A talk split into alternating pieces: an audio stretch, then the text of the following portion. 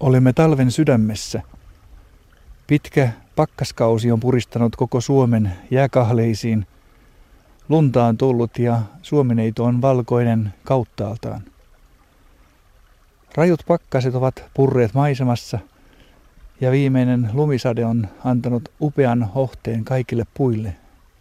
Viimeistäkin oksankärkeä myöten on valkoista lunta ja kirkas aurinko paistaa pilvettömältä taivaalta. Ihana talven sydän. Olemme talven katolla. Heikki Willamo, mitä tuo käsite talven katto tuo sinun mieleesi?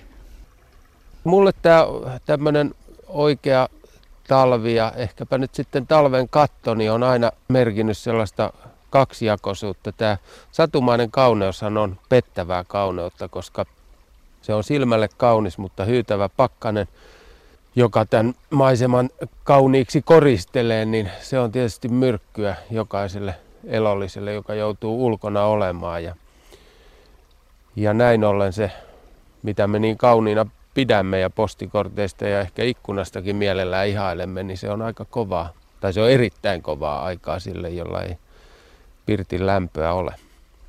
Ovat olleet kovat pakkaset, siitä huolimatta tämä joki virtaa tässä. Elämänneste pitää elämän liikkeellä ja se oli se tuossa kaikesta kylmyydestä huolimatta. Joo, ja tämähän on, tämä on ihan hämmästyttävää tämä virtaavan veden kyky, kyky sulattaa jäätä, että mä seison tässä samassa paikassa kaksi päivää sitten, jolloin pakkasta oli tuollainen kaksikymmentäseitsemän astetta ja silloin tässä oli pikkunen sulapaikka vaan tämän solisevan pikku koskennivan kohdalla ja siitä sellainen pieni pieni kielke, kielke jossa koskikara silloin kalasteli. Tai etsi, etsi lähinnä hyönteisravintoa sieltä, mutta nythän tämä kieleke on, siis avoin kieleke on vetäytynyt jo kolmekymmentä neljäkymmentä metrin mittaiseksi tuonne alajuoksulle ja, ja, ja sieltä näkee, että tummaa jäätä on jo näkyvissä, että lisää aukkoja on tulossa. Et heti, heti häipyy kahleet, kun pakkanen vähänkään hellittää, eikä tässä mitään suojaa välillä ollut. Ilmatar on tuonut meille lämmintä ilmaa etelänmailta. Pakkanen on punonnut alle kymmenasteiseksi ja auringon valo, se jo sulattaa tuota jääkidettä puissa ja puiden rungoilla. Siellä näkyy aivan semmoista pikkusta sulamisvettä. Joo, kyllä ihan selvästi niin kuin auringon puolella runkojen kuura on, vaalea kuura on vaihtunut nyt siihen märkään tummuuteen, että pikkuhiljaa se sellainen pakkasen tuntu tai se pakkasen näkö alkaa kadota. Kaikki ei enää olekaan vaalean kuuran peitossa. Mutta täällä pohjalla vielä, jos katsoo näitä kuusen oksia, jotka riippuu melkein veteen, tai näitä lehtipuiden oksia, nehän on valtavan paksun kuuran peitossa, kun tässä tämä vesihöyry on, on sitä muodostumista vielä edesauttanut. Tammikuun puolessa välissä aistimme jo päivän selvästi pidentyneen ja alamme etsiä kevään merkkejä. Mutta näin talven sydämessä, talven katolla, on hyvä pohtia sitä, miten talvi on muokannut meitä suomalaisia. Tässä kauneudessa, jonka keskellä olemme, niin voimme lumoutua hetkeksi valkoisuudesta ja valosta, tummasta virrasta. Ja kun on tarpeeksi vaatteita päällä, niin pärjää myöskin tässä pakkasessa. Mutta Heikki Willamo, ajatuksia talven kourissa eläneestä Suomen kansasta ja miten se on meihin vaikuttanut? Joo, sitä monta kertaa asiaa tarkemmin ajattelematta, niin kuvittelee, että ei me nyt niin kauhean pohjoisessa eletä, että kyllähän Siperiassa ja Pohjois-Amerikassa, Kanadassa, niin monet kansat elää huomattavasti rajummissa olosuhteissa, mutta silloin ei tule ajatelleeksi sitä, että itse asiassa me eletään tavattoman pohjoisessa, mutta meillä on tuo golfvirta, joka pitää ilmaston vähän suotuisampana, eli oikeastaan mahdollistaa sen, että täällä yleensäkään eletään. Mutta näin pohjoisessa, kun Etelä-Suomenkin asukkaat elävät, niin niin pohjoisessa elävistä ihmistä kuusikymmentä prosenttia asuu Suomessa. Eli vaikka meillä ei nyt niitä ehkä kaikkein hirmuisimpia siperialaisia pakkasia täällä ole, niin nyt tuli koskikara tuohon. Palataan siihen kohtaan. Niin meillä on se lyhyt päivä. Ja sehän on missään... Juuri missään muualla, missä ihmisiä asuu, ei ole näin lyhyttä päivää. Että ihmiset viettäisi jopa kuukausia kaamoksen kourissa niin, tai sitten näin lyhyen päivän kourissa kuin Etelä-Suomessakin keskitalvella eletään, niin se on varmasti se, joka paljon suomalaisuutta on muokannut. Eli pimeys, tai jos ei nyt pimeys, niin ainakin päivän lyhyys ja yön pituus. Että sieltäkö se meidän melankolia ja, ja väitetty synkkyys tulee. Tuo koskikara sopii hyvin mielentulkiksi. Ja tuosta kun puhutaan, että on lyhyt valoinen aika ja pitkä tumma yö, sillä on valkoinen rinta, mutta suurimmaksi osaksi se on tuollainen musta, vai onko se tumman ruskea, Heikki Willamo? Joo, siinä on sekä mustaa että tumman ruskeita. Musta on tuolla alapuolella ja selkeä ja huppu on tumman ruskeet. Ja siinä se pulahtelee tuossa vedessä.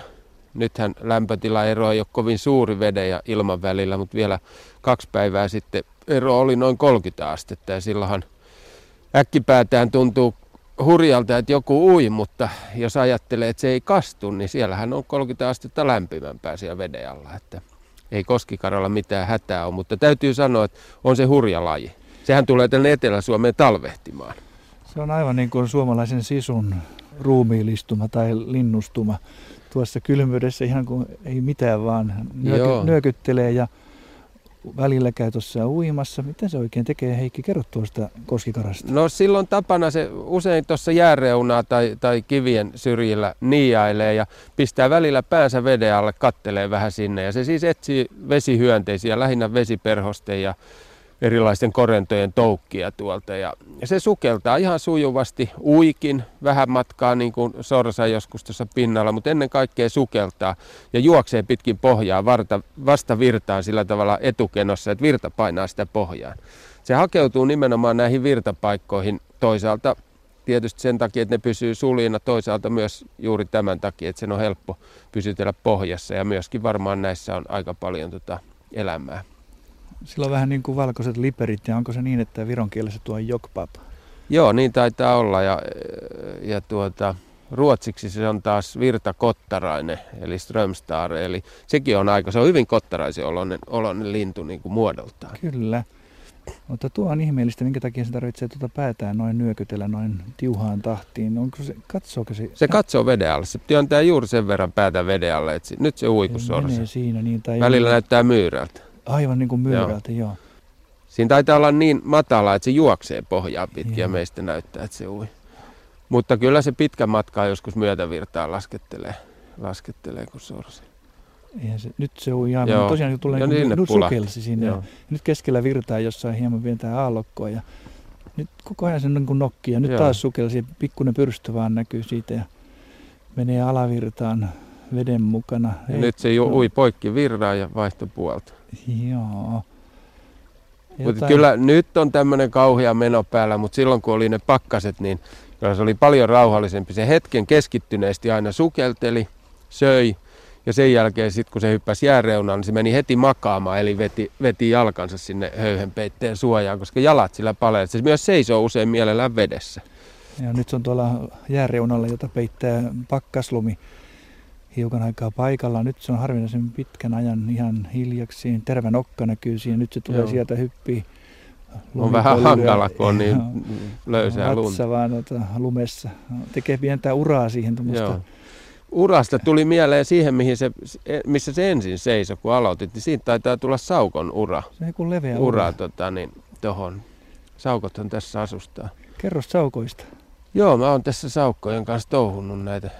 näiden pakkaspäivien ajan. Ja, e, saukko on kyllä, se on hieno eläin, siis se on, se on kerta kaikkiaan hieno eläin ja tuota, siinä on sellaista leikkisyyttä, joka aina tietysti viehättää ihmissilmää. Et mä oon tässä seurannut emon ja kahden aika ison pennun, siis kesällä syntyneen pennun elämää ja tota, kyllä niissä niin pennuissa kuin emossakin on vielä semmoista leikkisyyttä, mutta monta kertaa niin kuin nyt lapset tekee, niin kuin vähän laiskottaa, niin ne usein odotteli avannon reunalla, kun äiti oli kalassa. Ja sitten kun äiti tuli pikkukalan kanssa ylös, niin poikaset yritti varastaa sen välittömästi. Ja siitä syntyi ihan hauskoja tämmöisiä kahnauksia. Ja, ja se, mikä yllätti minut, mä en ole ennen kovin paljon, olen mä jonkun kerran saukon nähnyt, mutta en ole sillä tavalla keskittyneesti niitä seurannut, niin, niin tällaisen poikueen äänimaailma, siis erittäin kovia vihellyksiä, kirskuntaa, naksauttelua.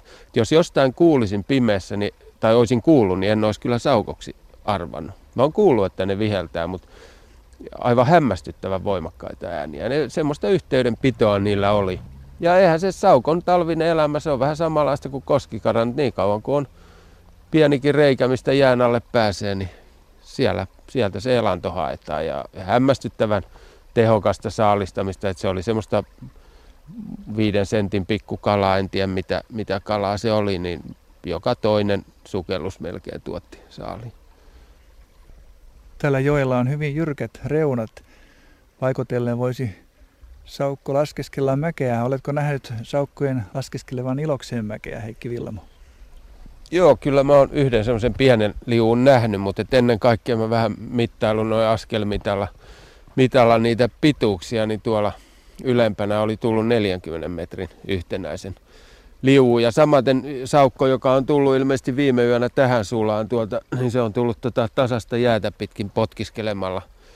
Potkiskelemalla takajaloilla ja luisuttelemalla menemään. Et sitä mä oon nähnyt jonkun verran jäällä. Et ne myöskin niinku pesee itseään lumessa sillä tavalla, että ne menee, työntelee itseään eteenpäin, pyörii kuin väkkärät. Että kyllä se näyttää olevan hauskaa saukolla. Siis vaikka nyt voi ajatella, että se on turkin puhdistamista ja muuta sellaista, mutta kyllä se tehdään sillä tavalla, että siinä on huumoria mukana vähän.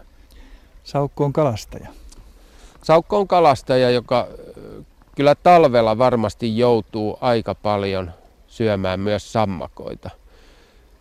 En tiedä, onko se joutumista, mutta kuitenkin, että kesällä se varmaan syö kalaa enimmäkseen jonkun verran vihanneksiakin ja jotain vesihyönteisiä, mutta talvella ilmeisesti, kun tilannehan on nimittäin se, että se paikka, mikä kovalla pakkasella ei jäädy, niin se on matalaa vettä ja siinä ei yleensä ole mitkään kovin hyvät kalapaikat. Mutta saukot tietää lähteikköjä ja sellaisia, missä sammakot talvehtii. Ja saukohan näkee joskus, se lähtee purolta tai joelta viiva suoraan metsään. Saattaa kilometrin kaksi kolmekin pintellä suoraan maataivalta. Ja usein se vaihtaa vaan puroa tai vesistöä. Mutta joskus ne johtaa suoraan lähteiköille, jossa saukko sitten aikansa touhuu ja etsii talvehtivia sammakoita. Koskikara on mennyt alavirtaa, tuolla se ruokailee.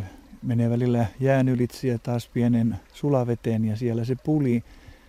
Tämä kohta eteläisessä Suomessa on sellainen kohtauspaikka, missä etelä ja pohjoinen kohtaa. Tuo koskikarahan on muuttolintu. Joo, se on muuttolintu, joka tulee pohjoisesta. Mun käsittääkseni nämä Etelä-Suomessa talvehtivat karat, niin ne tulee tuolta Ruotsin ja Norjan tuntureilta. Ja taas sitten meikä, meikäläinen pesimäkanta, tuntureiden pesimäkanta muuttaa vastaavasti ehkä sitten Venäjän puolelle. En tiedä tarkkaan, mutta niitä on niin paljon täällä, että ne on kyllä peräisin muualtakin kuin Suomesta, koska Suomessa ei niin hirveästi koskikaroja ole. Ja tuota, se kyllä sen pohjoinen luonne käy ilmi, että se ei ole nyt vielä toistaiseksi laulanut, mutta yleensä jo tammikuussa heti tämmöisenä päivinä, niin aina välillä kivennokkaa ja laulu helkkää. Kaunis jokilaakso. Valkoista kauneutta, auringon kullan kauneutta. Kun katselemme tuota lunta, niin meille tulee ensimmäiseksi mieleen, että se on valkoista. Mutta siinä on monet värin vivahteet. Sitä ei pelkällä valkoisuudella voisi maalata. Ei, siis mä väittäisin, että tällä hetkellä tässä näkymässä ei ole yhtään valkoista. Aurinko on sen verran alhaalla, että no pilvissä voi olla tuolla ylhäällä joku muutama pikkuinen pilvenriekalla.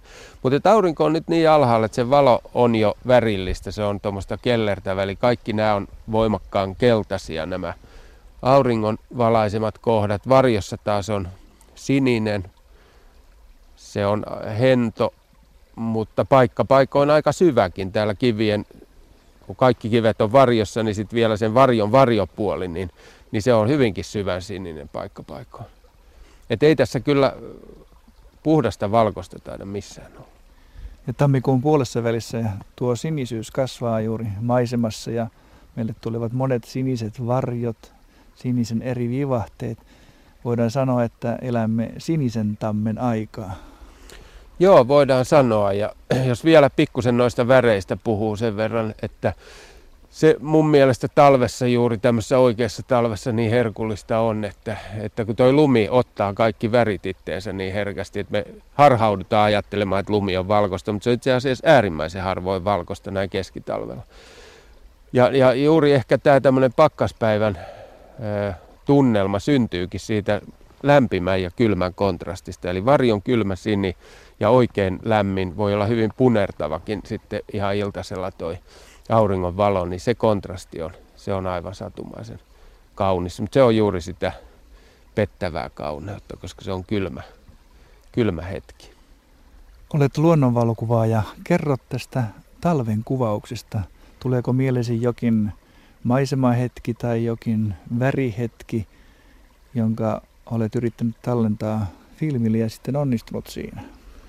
Kyllähän niitä tietysti on juuri tämän tyyppisiä näitä hyviä värikontrasteja tullut, mutta et mä oon vaan yhä niukempaan suuntaan jotenkin kuvaajana huomaan, huomaan tota niin, meneväni. Et nyt kun mä oon katsonut näitä kauniita valoja tässä pakkasjakson aikana, niin oikeastaan ei ole tehnyt mieli valokuvata niitä nimenomaan, niitä, vaan, vaan mulle ehkä se kaikkein, kaikkein semmoinen upein kuvassa, siis nimenomaan kuvassa kaikkein upein talvehetki, se on sellainen pikku usva valkoinen päivä, jolloin siis valo ei paista, kaikki on kuurassa ja semmoinen pieni usva vielä pehmentää sen, sen maiseman, jolloin sekin vähän väri, mikä sieltä kuuran alta pilkottaa, niin sekin vähän vielä laimenee. Et se on jotenkin, ja siihen vaikka hirvi sitten seisomaan, joka on vähän kuurassa itsekin hengityksen huuruista, niin kyllä sitten alkaa olemaan, olemaan niin kuin mun mielestä suomalainen talvi purkissa.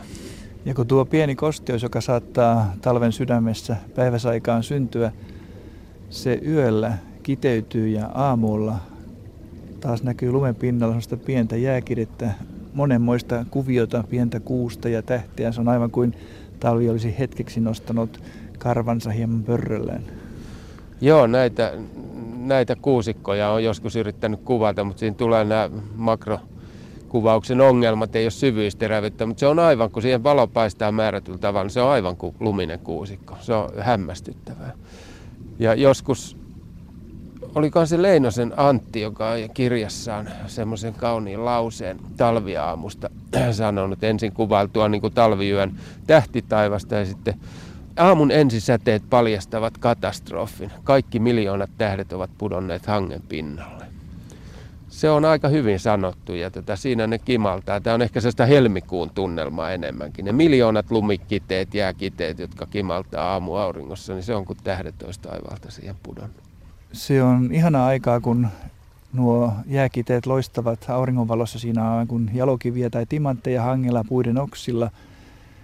Ja tuo kirkkaus, joka voi tulla tuollaisesta jääkiteestä, se on, se on täynnä valkoista valoa.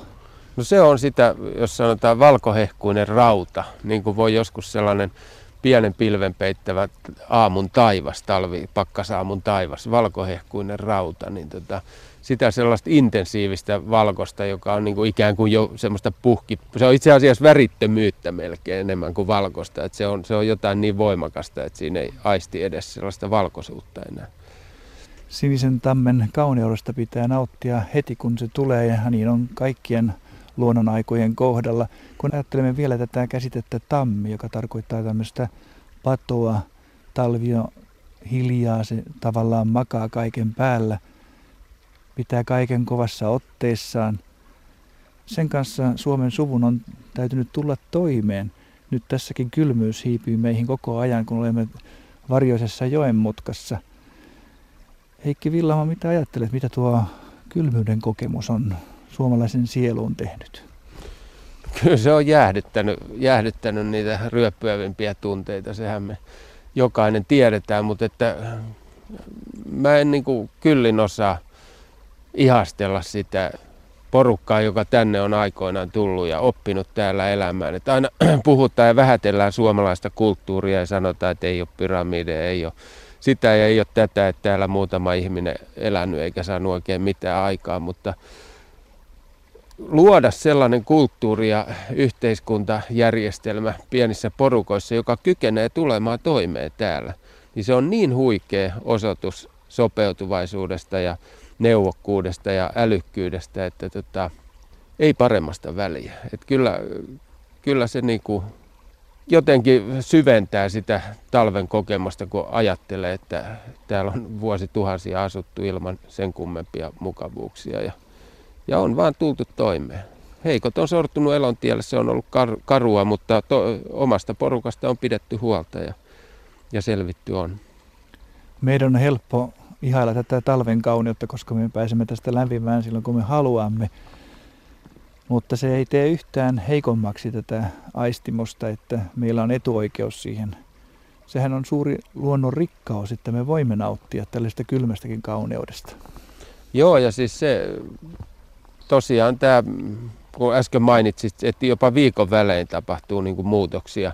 Ei pelkästään siis siinä lumitilanteessa, vaan koko, koko tässä niin kuin valon määrässä ja sen intensiteetissä ja sen sävyissä ja kaikessa, niin kyllähän se olisi hirvittävää asua jossain, missä koko ajan on samanlaista. Päivä on yhtä pitkä, aamu tulee, plop, aurinko hyppää taivaalle ja ei ole pitkiä aamuja eikä iltoja eikä, eikä näitä talvipäiviä esimerkiksi. Kyllä, kyllä minä arvostan sitä, että vaihtuu koko ajan. Talvi kaksituhattakaksi kaksituhattakolme on ollut lumitalvi jo varhain.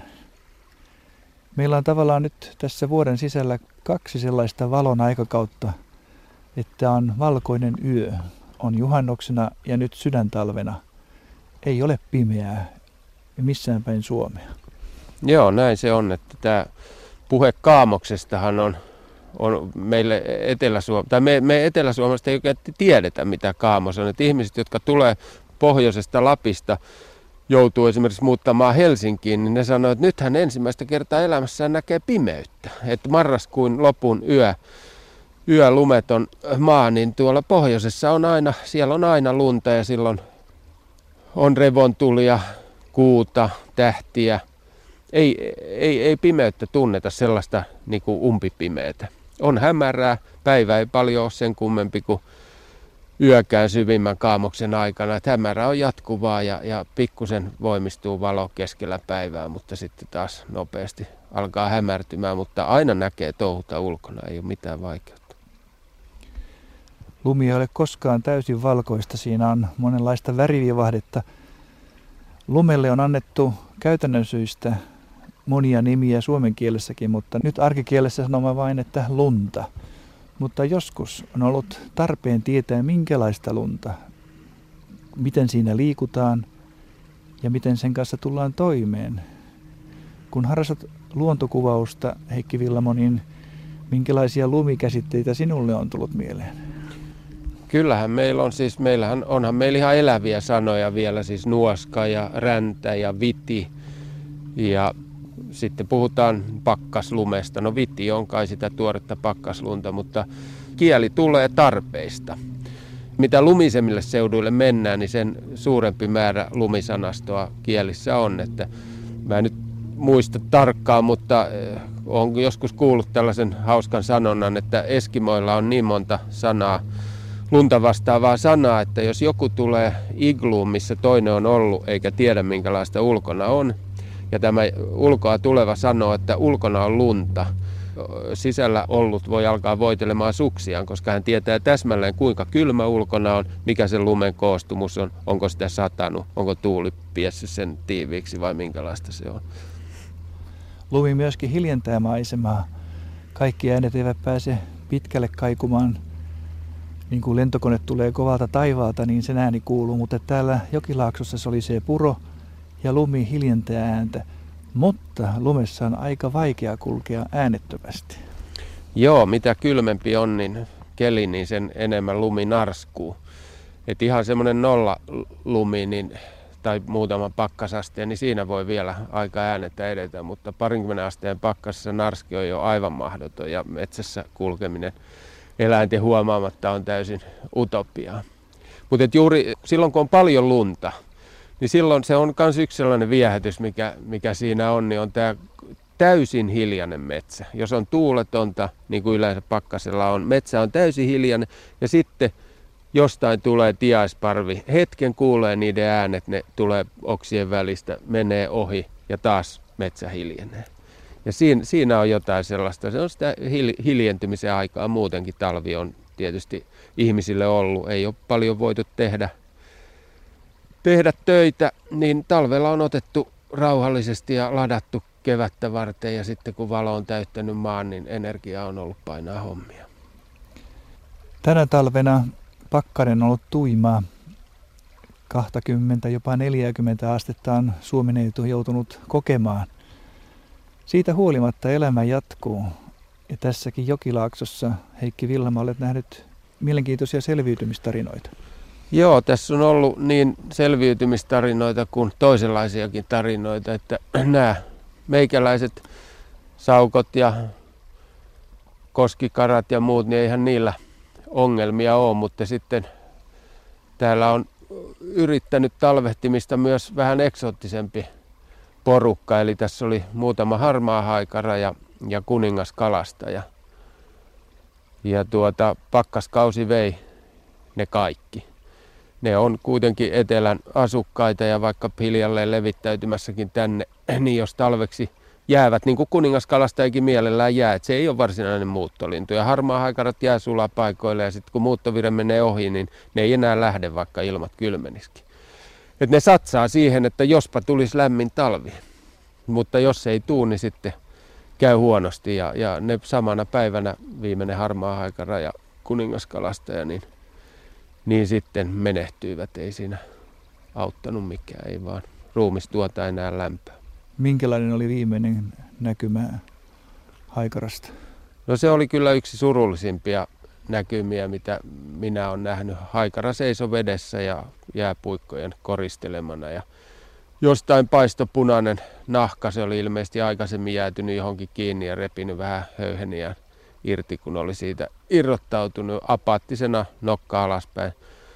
Nuokku siinä, ja myöhemmin kuulin, että se oli sitten tunnin parin kuluttua mun lähdön jälkeen niin siihen nuukahtanut, ja, ja saukot olivat sen syöneet. Eli etelä ja pohjoinen kohtas, pohjoinen vei voiton ja sai talteen arvokkaat energiat, mikä etelältä jäi. Kuningaskalastaja tällaisessa lumimaisemassa, mikä vastakohta? No Kirjava se, lintu ja... Joo. Mulle tuli nyt juuri, kun aloitit, niin se mieleen, että itse asiassa kuningaskalastajassa on juuri nämä värit, mitkä tässäkin on, vaan hirvittävän paljon voimakkaampina. On sininen, on oranssi ja, ja sitten myös sitä kimallusta, mitä, mitä tässä on, mutta nehän on sitten juuri tämmöiset etelän eksoottisen räiskyvät melkein niin kuin neon värit, että on, on se aika hurjan näköinen, kun se jollain täysin huurteisella oksalla istuu kuin hohtava jalokivi siinä. Mutta sinne sukeltaa sekin vaan, vaan tota, niin kuin koskikarakin. Sukeltaa veteen, tuonne kylmään veteen? Joo, sinne. Sieltä sen kalan pitää, kalat pitää saada. Onko se saman kokoinen suurin piirtein kuin tuo koskikara? Se on jopa vähän pienempi vielä, semmoinen pallukka. Sillä on vaan kauhean iso pää. Pyrstö on lähes olematon. Ja tota, sehän kalastaa, usein se syöksyy oksalta, mutta joskus se pörrää kuin tiira sillä, lekuttaa paikalla ja sitten pudottautuu sinne. Pitkä nokka, ja sillä se iskee pikkukalaa. Ja kyllä siis, jos, jos se vaan saa kalaa koko ajan, niin kyllä se silloin talvesta selviää. Et, mutta tota... kun se, se ei pysty näissä koskissa kalastaa, kun se näön perusteella kalastaa, eli se joutuu, tai se, sille pitäisi olla tätä hiljasta vettä, että se näkee kalat pinnalla. Pakkanenko kuristi sen kuoliaksi? No näin, näin ilmeisesti on. Mä en sitä nähnyt. Se oli joku, joku tuote, joka kertoi, että, että sillä oli ilmeisesti nokkakin mennyt vähän jäähän, ettei se ehkä saanut edes nokkaa auki sitten. Mutta sanovat, että pakkanen on armelias kuolema. Se ei ole semmoinen paleltumiskuolema, niin kuin luulisi, vaan sitä vaan nukkuu pois. Sanoit, että kylmyys on armelias kuolema. Siinä taitaa olla se vaihe, että ei enää huomaa sitä kylmyyttä, niin, että se turruttaa ja sitten menee horrokseen. Joo, näin ja se nukahtaa varmaan siihen näin kylmyyteen. On, ja tuo vesikin, joka tuossa solisee, niin eihän tuossakaan ihminen pärjäisi viisitoista minuuttia kauempaa. Ei todellakaan. Mutta koskikara tuli taas lähemmäksi meitä. Se etsii tuosta valoisena aikana ruokaansa. Mitä se tekee, kun tulee yö? Se menee johonkin tänne penkan koloon. Mahdollisimman, käsittääkseni niin kuin mahdollisimman ahtaaseen paikkaan, jolloin, jolloin tota, niin ei hukkalämpö lämpö karkaa. Mutta että sillähän on aivan käsittämättömän tiivis ja tiukka toi höyhenpuku. Et en mä usko en tiedä lukuja, mutta että jos heinäsorsa pystyy selviämään viidenkymmenen asteen pakkasissa mennen tullen, niin koskikaralla tuskin on kuudessakympissäkään vielä suuria ongelmia, jos maha on täynnä. Siitähän se riippuu, että jos energiaa on tuottaa lämpöä, niin ei silloin ole mitään hätää. Puhutaan vielä talven väreistä. Nyt on sillä tavalla, että tänä talvikautena meillä maailma on valkoinen hyvin monta kuukautta. Oikeastaan se on pitempi kuin vihreä aika. Joo, kyllä. Jos vaan lumet tällainen säilyy, niin siis meillähän sato lumen, mitä se nyt oli, syys-lokakuun vaihdetta suunnilleen. Joka tapauksessa oli vasta osa puista ruskassa ja osa oli vielä vihreänä. En mä koskaan muista, että vihreiden lehtien päälle olisi lumisatanut, joka vielä pysyy. Se hetkeksi hävisi. Itse asiassa tästä satamisesta niin, niin outo on ollut tämä vuosi, että kesäkuussa sato, elokuussa sato kerran ja seuraavaksi tuli lumi. Näin tapahtui Karjalohjalla. Että tota, e, e, vesihän on joessakin aivan käsittämättömän matalalla tällä hetkellä ja, ja tota, se on vielä niin kuin edesauttanut sitä, että pakkanen nipistää sen kiinni herkemmin kuin virtauma on vähempää. Miten se vaikuttaa nyt talvella elämään, että kesä oli niin kuiva, Heikki Willamo? No kyllä se, juuri kuulin, että esimerkiksi hirvien tilanne on ja peurojen tilanne ilmeisesti aika huono, että ne, nehän nämä isot märehtijät niin aika pitkälti elää talven kesällä hankitulla vararavinnolla. Ja tota, nyt kun kesä oli niin kuiva, niin sellaista hyvää tuoretta vihantaa, jossa olisi ollut korkeat ravintoarvot, niin sitä oli hyvin lyhyen aikaa. Sitten kun lumi tuli vielä hyvin aikaisin, niin esimerkiksi hirviltä jäi se varpukausi väliin. Eli, eli normaalisti ne syö syksyllä mustikkaa, puolukkaa, kaikkea sellaista. Mutta heti kun tulee vähänkin lunta, niin hirvi siirtyy oksien pureskeluun. Ja se talvinen oksien syönti, niin siitä ne ei paljon kostu. Et se nyt on lähinnä tuommoista, että pidetään pötsiä käynnissä ja, ja niin poispäin. Mutta ei se niinku, tuo mitään suuria. Suuria energialisiä, että tässä voi olla edessä sikälikin hyvin hankala talvi hirville. Miten tuollainen iso eläin kuin hirvi, pystyykö se käyttämään lunta hyväksi? Ei, hirvelle ei nyt lumesta ole ennen kuin, niin kuin hyötyä eikä haittaa ennen kuin sitä alkaa olemaan sellainen metrin verran, niin silloin siitä alkaa olemaan haittaa. Et paksun lumen seuduilla niin hirvet laumottuu talvella ja, ja tekee polkuverkoston, mitä pitkin ne sitten pääsee petoja pakenemaan. Ja... Mutta tämmöisestä lumesta niin hirvelle ei ole mitään haittaa eikä ole hyötyäkään. Et hirven turkki eristää niin erinomaisesti, että kun hirvi makaa, niin jos lumi sataa sen päälle, niin ei se sula siihen. Se on kerta kaikkiaan. Ei se lämmönhukka niin kuin on niin pieni sen turkin läpi, että sillähän karvat on onttoja. Sen päälliskarva ja sitten se pohjavilla on erittäin tiivis. Miten tuollainen peura selviytyy? No tämä valkohäntäpeura eli nykyisin valkohäntäkauris, niin sehän on kotoisin Pohjois-Amerikasta lumitalvien alueelta, mutta paljon niin kuin eteläisemmiltä leveyspiireiltä eli pitemmän päivän alueelta. Ja se pieni sorkkasena niin liikkuu hyvin huonosti lumessa. Et myös peurat kulkee niin kuin ihan tiettyjä polkujaan pitkin, mutta sitten sillä on tämmöinen sopeutuma, että se pystyy viikon tai lähes kaksikin viikkoa niin makaamaan tämmöisessä tietynlaisessa nälkä- tai, tai pakkashorroksessa. Ei se, ei se vaivu mihinkään horrokseen, mutta elintoiminnot hidastuu ja ruumiin lämpö laskee vähän ja se kerta kaikkiaan vaan makaa ja säästää. Ja tämä on ilmeisesti sopeutuma juuri sen Amerikan oloihin, että siellä voi sataa metri lunta ihan hetkessä, mutta koska päivä on pitkä, keskitalvellakin se myös sulaa aika nopeasti pois. Ja sen lumisen pahan ajan tai kylmän ajan, niin, niin sitten peurat makaa ja kohta taas on elämä helpompaa ja, ja ne lähtee liikkeelle. Tuossa koskikara pulahtelee niin tiuhaan tahtiin, että ihmissilmään se on iloinen tuollainen veikeä tapahtuma, mutta koko ajan se hakee ruokaa saadakseen sitä riittävästi selviytyäkseen yöstä. Talvi on tavallaan kokonaisuudessaan eräänlainen yö. Mitä kaikkea me voimme saada voimaa tällaisesta talvesta? Ja jos ajatellaan nyt tätä talven kattoa, talven selkää, sinisen tammen aikaa, niin minkälaista henkistä voimaa luonnonmaisemasta voisi ammentaa Heikki Willamo?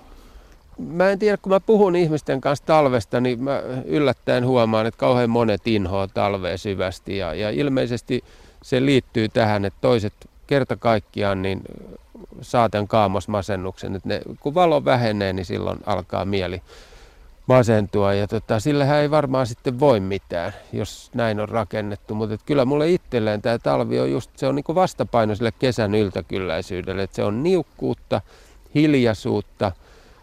Noin, tietysti mulla on helppo, kun valokuvaajana niin työpäivä on sopivan lyhyt verrattuna kesään, että, että sitä voi ehkä ottaakin hiukan niin kuin rennommin. Että tavallaan ihminen on varmaan tarkoitettu tai fysiologisesti toimii niin, että silloin kun on valoa, meillä on energiaa tehdä vaikka mitä. Ja silloin kun on pimeä, niin olisi tarkoitus, että otettaisiin vähän rauhallisemmin, mutta sitähän ei nykyään oikein enää tehdä, vaan talvella painetaan hommia, että saataisiin kesällä maata. Se on vähän nurinkurista. Mutta onhan tämä, ja kyllähän nyt tietysti niin kun, heti kun tämä pakkasjakso loppui, niin ihmiset tuli ulos kävelemään ja ihasteleen tätä. Et nythän täällä on aivan huikeeta, kun muutama aste pakkasta ja satumaisen kaunista, niin kai tämmöinen nyt sitten valaa jokaiseen jo uskoa ja toivoa ja rakkautta. Kuitenkin tässä on taas jo pakkasen lisääntyminen ilmassa. Se hiipii tuo kylmyys meihinkin, kun olemme tässä varjon puolella syvällä jokilaaksossa. Mutta tuo veden ääni, se on myöskin tällainen elämää voittava ääni. Kaiken tämän kylmyyden keskellä tämä elämänvirta pysyy auki ja juoksee, on liikkeessä. Joo, se ei kohmetu. Reuna, reunoilta aina pakkanen sitä sitten tota, niin pienentää sitä avointa, mutta kyllä se... Liike. Liike on tärkeintä, on joku sanonut, ja niin se varmaan vedelle pakkasessa on. Sehän ei koskaan sitten mene miinukselle se, mikä ei jäädy, eli, eli siellä on hyvin stabiilit olot erilaisten elukoiden vesieläimien olla. Virtaava vesi, musta vesi, valkoinen lumi, valkea lumi, huurre ja pienoinen vesihöyry. Siinä vesi kertoo, millä tavalla se pysyy maapallon eri paikoissa liikkeessä. Joo, veden kierto on todella, lähes kaikki mitä me nyt nähdään, niin on vettä eri olomuodoissa. Että vesi peittää kuurana ja lumena puut ja niin edelleen. Ja kivetkin on saanut lumi- ja kuurapeitteen. Nythän kun vähän lämpeni, niin hienosti puskee ulos tämä kivistä tämä kylmyys. Ja lähes valkoisena, tuommoisena kauniin vaalean harmaana on kivien kyljet. Siinä on hienot rakenteet tuossa lumikite pinnassa. Joo, ja semmoinen, nyt kun tuijotan, tuota, huomaatko siellä on hämähäkin seittejä? Niin onkin.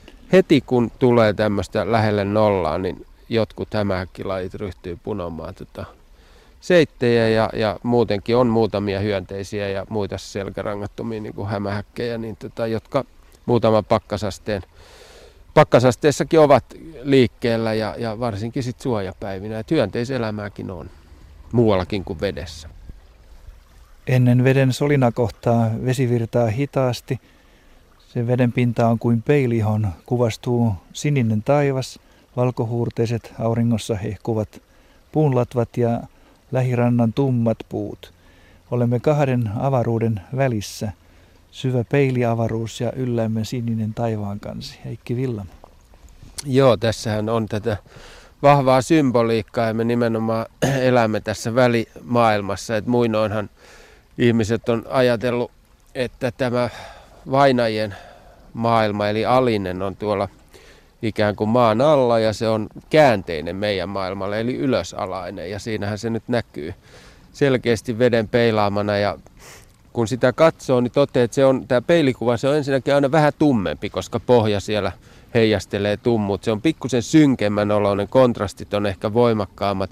Sitten kun tässä virrassa on kuitenkin pientä eloa tuossa pinnalla, niin se ei ole myöskään ihan terävä peilikuva, vaan se elää hiukan koko ajan. Ja, ja kyllä, kyllä näissä siis peilikuvissa on aina jotain sellaista vahvasti kiehtovaa ja virtaavaa vettä voisi varmaan tuijottaa kuinka kauan tahansa, koska se elää hitaastikin virratessaan koko ajan. Se elää ton peilikuvan elämisen kautta. Sydäntalven luminen hiljaisuus on ihana luontokokemus. Ja tuohon hiljaisuuteen sopivat hyvin tiaisten pienet äänet. Tuossa kävi hömötiäinen hieman tirskuttamassa. Nuo tiaiset ovat ihania lintuja, ne ovat meidän kanssamme kautta vuoden. Heikki Willamo. Kyllä, aina, kyllä mä ainakin arvostan aina siis näitä, jotka tosiaan on täällä meidän kanssamme ympäri vuodet. Niissä on jotain, ikään kuin ne on suomalaisia lintuja. Kai se se perusviritys on, joka, joka siinä on, mutta myös se, että ne täällä selviytyy, niin onhan sekin sellainen huima, huima osoitus siitä, että, että kaikki on kunnossa. Ja kyllä mulle niin kuin henkilökohtaisesti yksi niitä elämän suurimpia mysteereitä ja niin kuin elämän kiehtovia ihmeitä on juuri nämä tiaisten kanssa vietetyt talvihetket. Mä oon aikoina niin kuvannut aika paljon tiaisia, just näitä metsätiaisia, hömötöyhtyjä, kuusitiaista. Ja tota, kun tämmöisiä pakkasjaksoja on ollut niin kuin nytkin oli, niin kun mä sen kuusi tuntia oon kuvaamassa, niin mä oon kyllä aika tavallisen jääpuikkona ja, ja lähden raahautumaan sit siitä kotiin ja laitan ehkä saunan lämpiämään tai ainakin tulet uuniin ja lämmittelen pohjaisesti ja nukun yöni lämpimässä sängyssä.